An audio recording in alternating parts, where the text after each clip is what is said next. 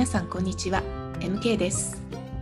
今は自由に海外旅行ができなくなってしまって旅行したい病がうずうずしている方も多いと思います。来たる日に備えて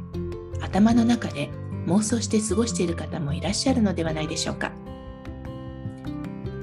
私はゴールドコース在住15年以上になりますが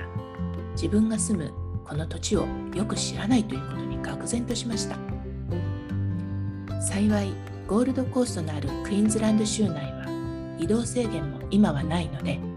この際ちょっと地元を勉強してみようと思ってこのポッドキャストを始めました。今日のテーマは Christmas in July です。7月にクリスマスと思われるかもしれませんが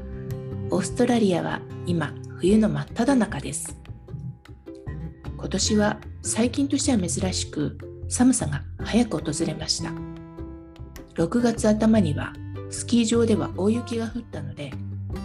スキーやスノーボードを楽しむことができます。オーストラリアは広いのでスキーができる場所もあると同時に北では泳ぐことができるくらいの気温というのが面白いですよね。北半球が冬の時はこちらは夏なので12月は真夏のクリスマスなんですね。絵はがきやコマーシャルでもサンタがソリではなくサーフボードに乗って海からやってくるという構図が多いです。それはそれで面白いですけれどもね。でもやっぱりクリスマスは冬と体にすり込まれてる人が多いのでしょう。そこで冬の7月に寒いクリスマス気分を味わおうということでクリ Christmas in July なんですね。クリスマスに欠かせないローストターキーやチキンですが寒い中でオーブンで焼くのは大変です。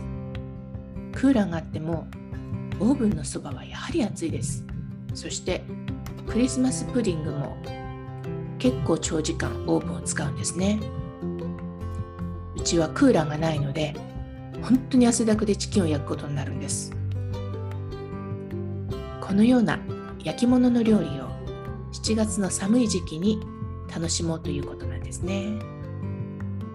実際に冬にオーブン料理は部屋が暖かくなるし食べても暖かいし一石二鳥です。夏のクリスマスではオーブンを使った料理を作る家庭もありますがデザートなどは夏の果物を使って楽しむものが多いようです。ゼリーにフルーツを飾ったりパブロバといってメレンゲを焼いてまたは買われる方もいらっしゃいますけれども生クリームやフルーツで飾るデザートを楽しむことが多いです。冬の重厚などっしりとしたケーキではなくフルーツと一緒にさっぱりと食べられるデザートです。ただ市販のパブロバは私には甘すぎるような気がします。日本にいた頃は甘いものを苦手だったんですけれどもこちらに来てティムタムも食べられるぐらいに甘いものは平気になったんですがそれでもまだ甘いような気がします。うちの近くのレストランでもChristmas in July のメニューが登場していました。一流ホテルのダイニングでも Christmas in July を楽しむイベントを用意していて典型的なクリスマスの食事をキャロルを聴きながら楽しみましょうとなってますね。ただクリスマスと比べるとお値段的には抑えめになっているようです。そういえば大手スーパーもChristmas in July をテレビで宣伝してましたね。やっぱり南半球に住んでいても